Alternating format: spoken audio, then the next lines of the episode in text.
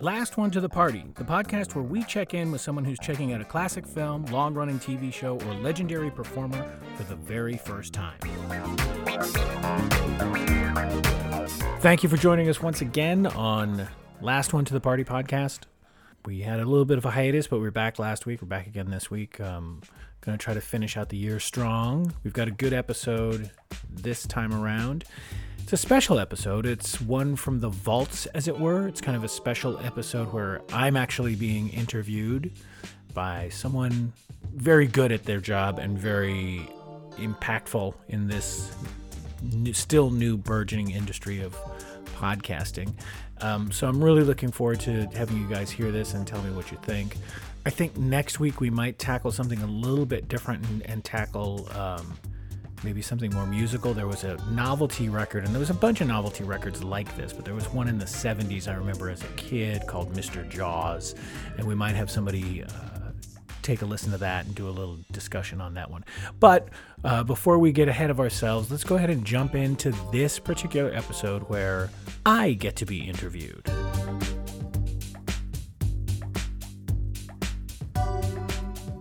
Let's uh let's let's get to the odd and wonderful. Uh, can we do that? I love this guy.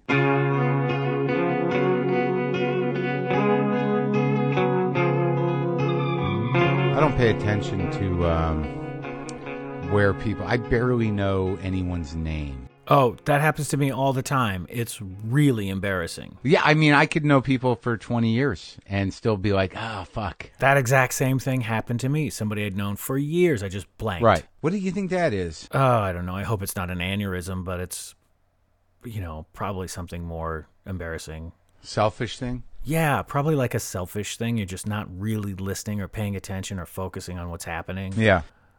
And so you just, you know, brr, have that brain fart. Yeah. And it's just really, you know, I think a lot of people chalk it up to narcissism, which gets thrown around. That term gets thrown around like a football. You know, everybody's a narcissist to some degree. So uh, let me make sure I know your last name properly. It's Eason. Pretty straightforward. So where did you like? What kind of family did you grow up in? What was your dad?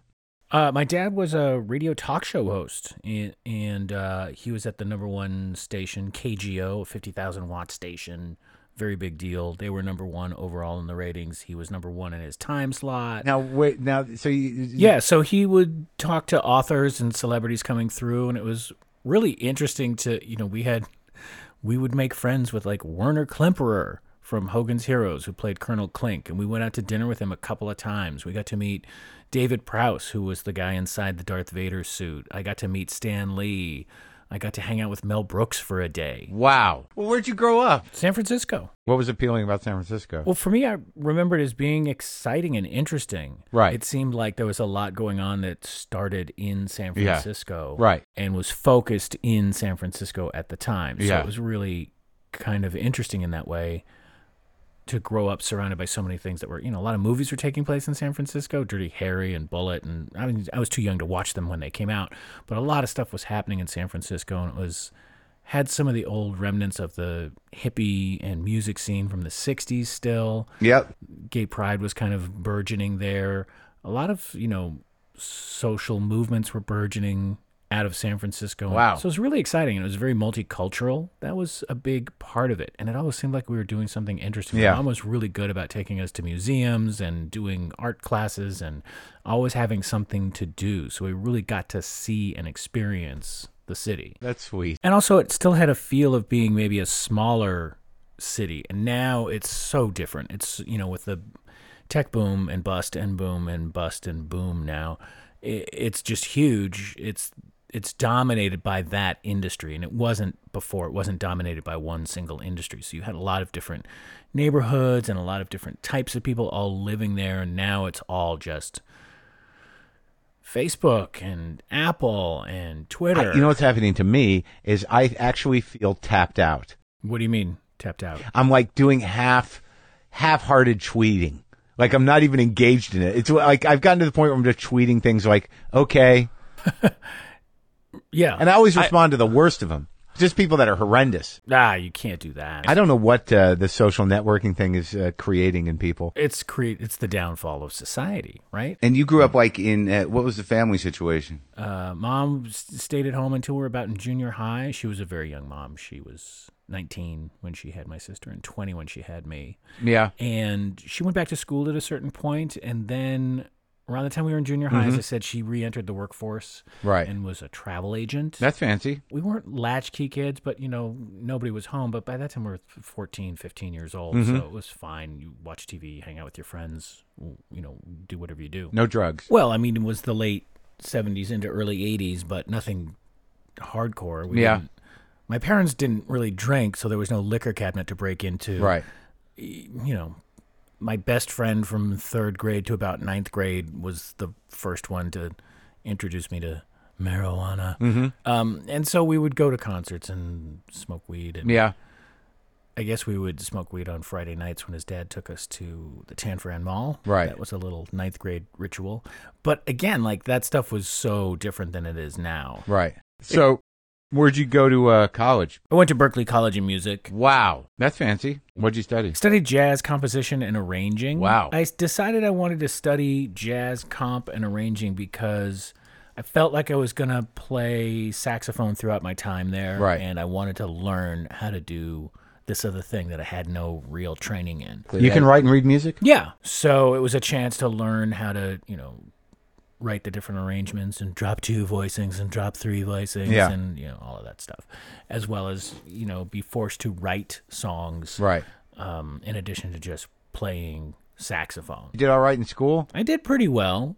Most of my academic career is spent doing enough to get good but not great grades. you win. That's my own personal little laziness flaw That's hilarious. uh, you know, in high school, in order to have permission to drive the family car, you had to maintain a B average. Well, do you think that part of it had to do with, like, uh, I mean, but uh, in my defense, to an extent, you know, when I had something that I really wanted to do, I would dive in and really apply myself. Right. And my last semester at Berkeley, I had a really light course load. yeah, And so I had a lot of free time, and I would wake up and just start learning a Sonny Rollins album. Wow. I put on Night at the Village Vanguard, Volume 3 on vinyl. It came out in three different volumes. Mm-hmm. And I just put it on right at the beginning and just started learning it, playing along with it.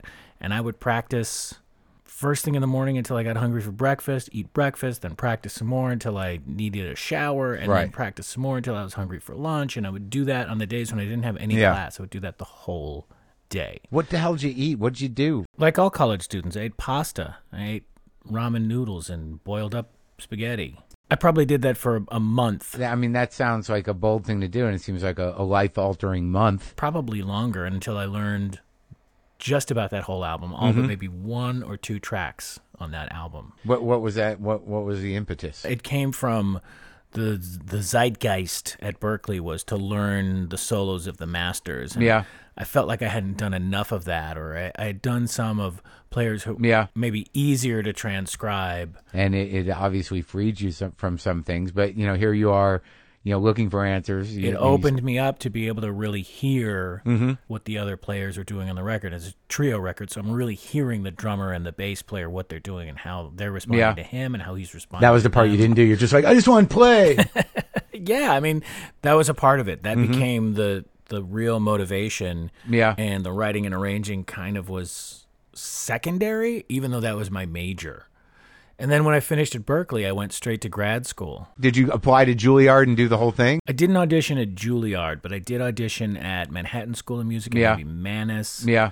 maybe one other place, Mm-hmm. but they wouldn't have me. I auditioned at New England Conservatory of Music and they would. And so I've always thought less of them ever since. Th- yeah. Well, let's let's start unraveling it. I don't want to belong to any club that would have me as a member, you know. Mm-hmm. And I spent two more years in Boston at NEC and you know n- never fully felt like I fit in at NEC, but I Yeah. still had my friends at Berkeley cuz they were a year or two behind me, so I hung out with them almost all of the time and then So okay, so you, you leave Berkeley and then you get an internship where? well, not so much an internship as I just moved home. Yep.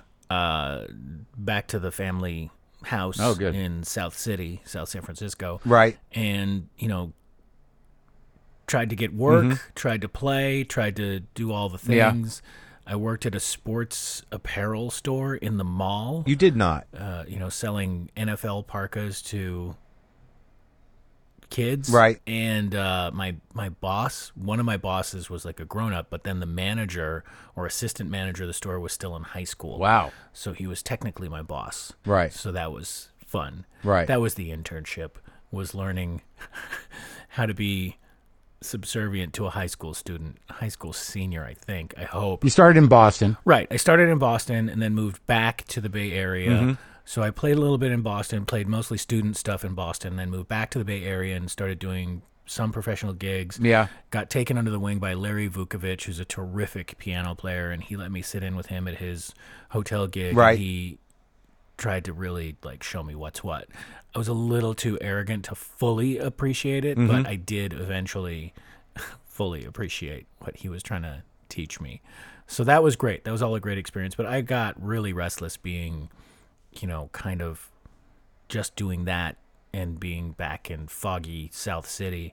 And my friend had a opening in their apartment in New York, and so I moved to New York that following summer. And you didn't want to go to L.A. LA was if you wanted to do studio work, presumably. I don't know. I Mm-hmm. you know I had these uh, fantasies slash delusions about Yeah. being you know an artistic jazz musician in New York and playing in the small clubs. Right. That was the dream, not bright sunshiny LA making lots of money playing on soundtracks to movies and TV shows. But you'd also have to double, and I didn't like doing that. That's like some sort of path in my mind that I should have taken. I have a lot of the books over there. You mean the path to music school? You should have taken that path. I don't know.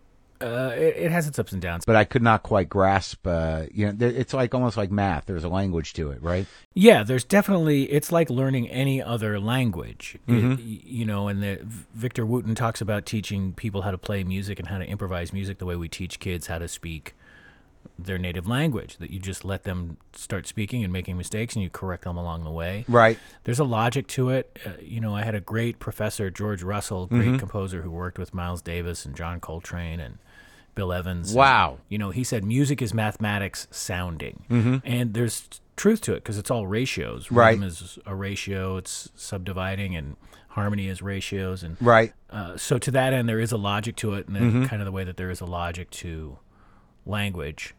and was it was there a music scene? Like, did, did you get any of that kind of wave crashing of any? I mean, you're younger than me, so all those uh, Motor City bands are kind of gone, right?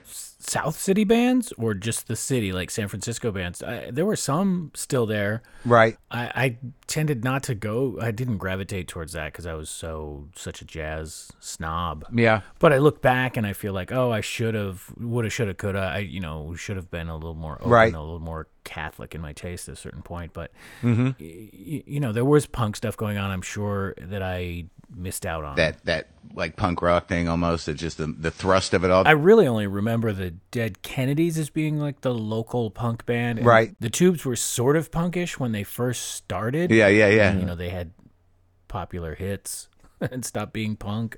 Did you ever listen to the Gun Club? A tiny bit. Yeah. My friend Blake Stokes, who's in a great band called Jagged Baptist Club. Yeah. Uh, who I've performed and recorded with. Mm-hmm. Uh, they're great. He's recommended the Gun Club to me, and I've checked him out a little bit. Right. I don't have anything that stands out yet. I've only Yeah. listened to him a couple of times, but I liked I liked what I heard, so I'll probably listen Mm-hmm. to some more. It almost has a, its own. You, you seem to be haunted by the spirit of American music, I don't I don't know if I'd say haunted, and you feel it. Mm-hmm. Oh, definitely. But you know, I still have my weird blind spots. I still remember when OK Computer came out, Right.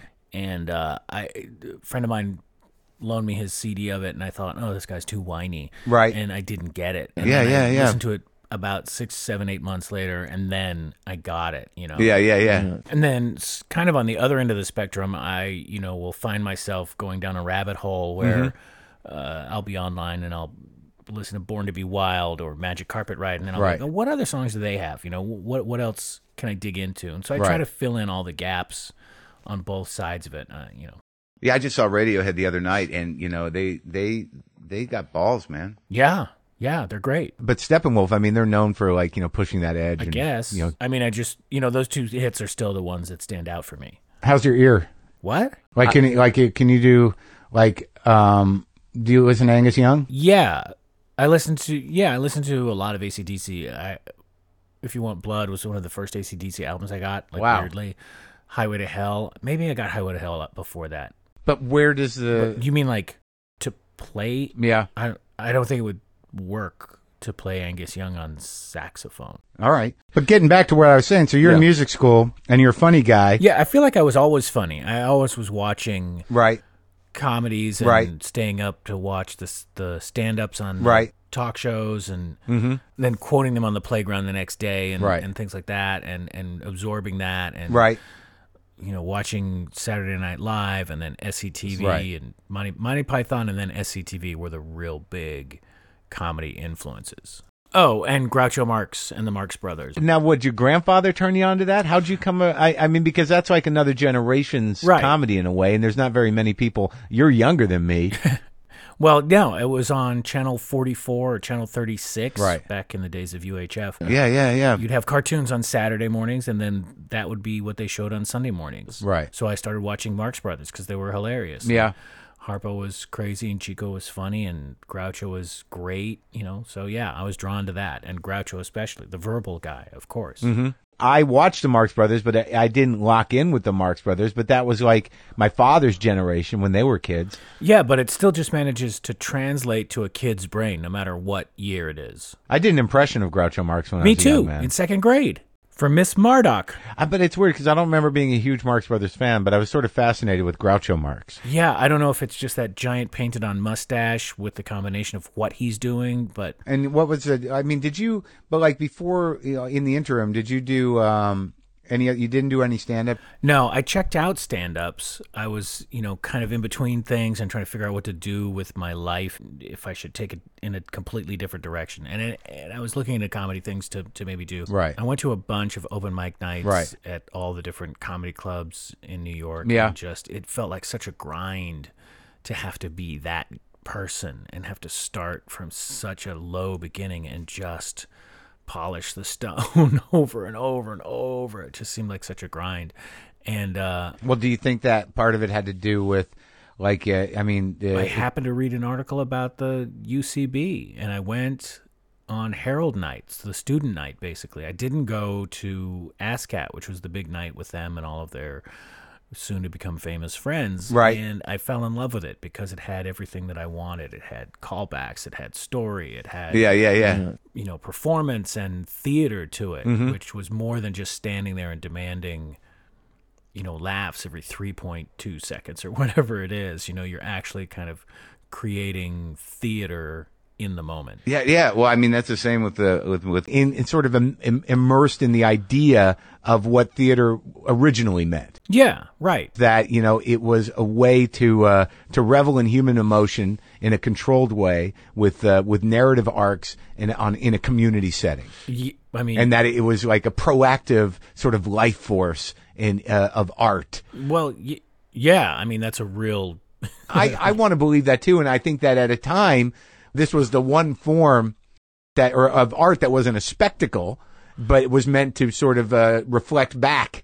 what yeah yeah yeah yeah it's supposed What, what was that? What, improv can do that yeah i felt like improv was doing that and that's what drew me to it i think what made you uh, do the com? What made you say, fuck to this? music What was the moment there? I just was getting frustrated on some level with trying to be a musician in New York, and Right. a lot of it was my own timidity and Right. and hesitancy of of really putting myself out there. okay. Mm-hmm. But you know, I found myself in between jobs, and I started thinking about something my uncle had said about me being very verbal and very funny, and Mm-hmm. here I am pursuing something that you know takes that completely off the table. Yeah. And so I started checking out things in New York on the comedy scene.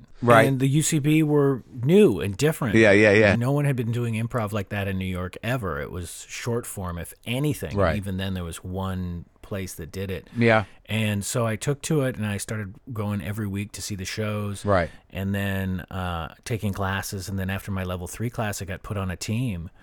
And it was a really good team. We stayed pretty much intact for about 10 years from that first formation. Right. It was uh, me, Tara Copeland, Scott Armstrong, Jesse Falcon, Doug Moe, Jason Manzukis, Jessica St. Clair, Christine Walters, John Daly. Wow. Who else did I just talk to that uh, was a friend of John Daly's that went to New York for him? Kurt Braunohler or Brett Gelman. Yes. Yeah, so that group was together for a long time, and after just a short time together, a year or so, we started to develop our own show, Right. Which was even more sort of theatrical than what was common Right. at the theater at the time. Yeah. and that form with that form, we went to the Chicago Improv Festival, which was a big deal within the improv community. And Yeah, yeah, won yeah. An award of some kind, Right. designating us as like you know outstanding improv group for 2004 or something like that. We played at the Athenaeum Theater to you know a 900 seat theater, which was a trip to go from playing you know 100 seats tops, maybe 50 seats. I don't know what it was. And then going to that was really fun. And then after a year or more of doing that form, we branched out and created another form where we took people's uh, CDs and iPods and we would have somebody in the booth play music and we would improvise inspired based on that music. Right. So this was sort of like it, it was taking, uh, you know, improv to this other level of like performance art and, you know, and, you know, mixing media. yeah it was really fun it was interesting and it was new at the time especially with you know ipods just starting we were taking advantage of that And was it popular? Yeah, it was popular. It was really popular. We oftentimes, if not most times, played to full houses, close to sold out houses at the UCB theater. And it was that whole experience was great because it gave me real hands on experience performing on a stage in front of an audience and having to entertain. And it led to me doing other shows where I had to do different things and sketch shows and uh, even hosting shows and things like that. And, you, you know, that helped make me feel more comfortable to, you know, launch my own podcast, for example. You know, at this point, uh, I've done 20 some odd episodes of my own podcast. And a lot of that springs from the experiences I had at the UCB. Did you do something on your podcast? Did you interview yourself or? Oh, I what I I went through some of your old episodes and I pieced it together to make it sound like you were interviewing me. So I did kind of a meta thing like that.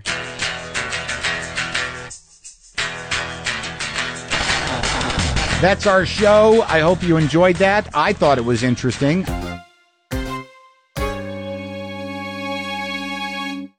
If you'd like to follow Jessica online, you can find her on Instagram at Jessica underscore Elena underscore Eason. And Elena is E L A I N A. Jessica underscore Elena underscore Eason. You can follow me on Instagram at James underscore Eason underscore music.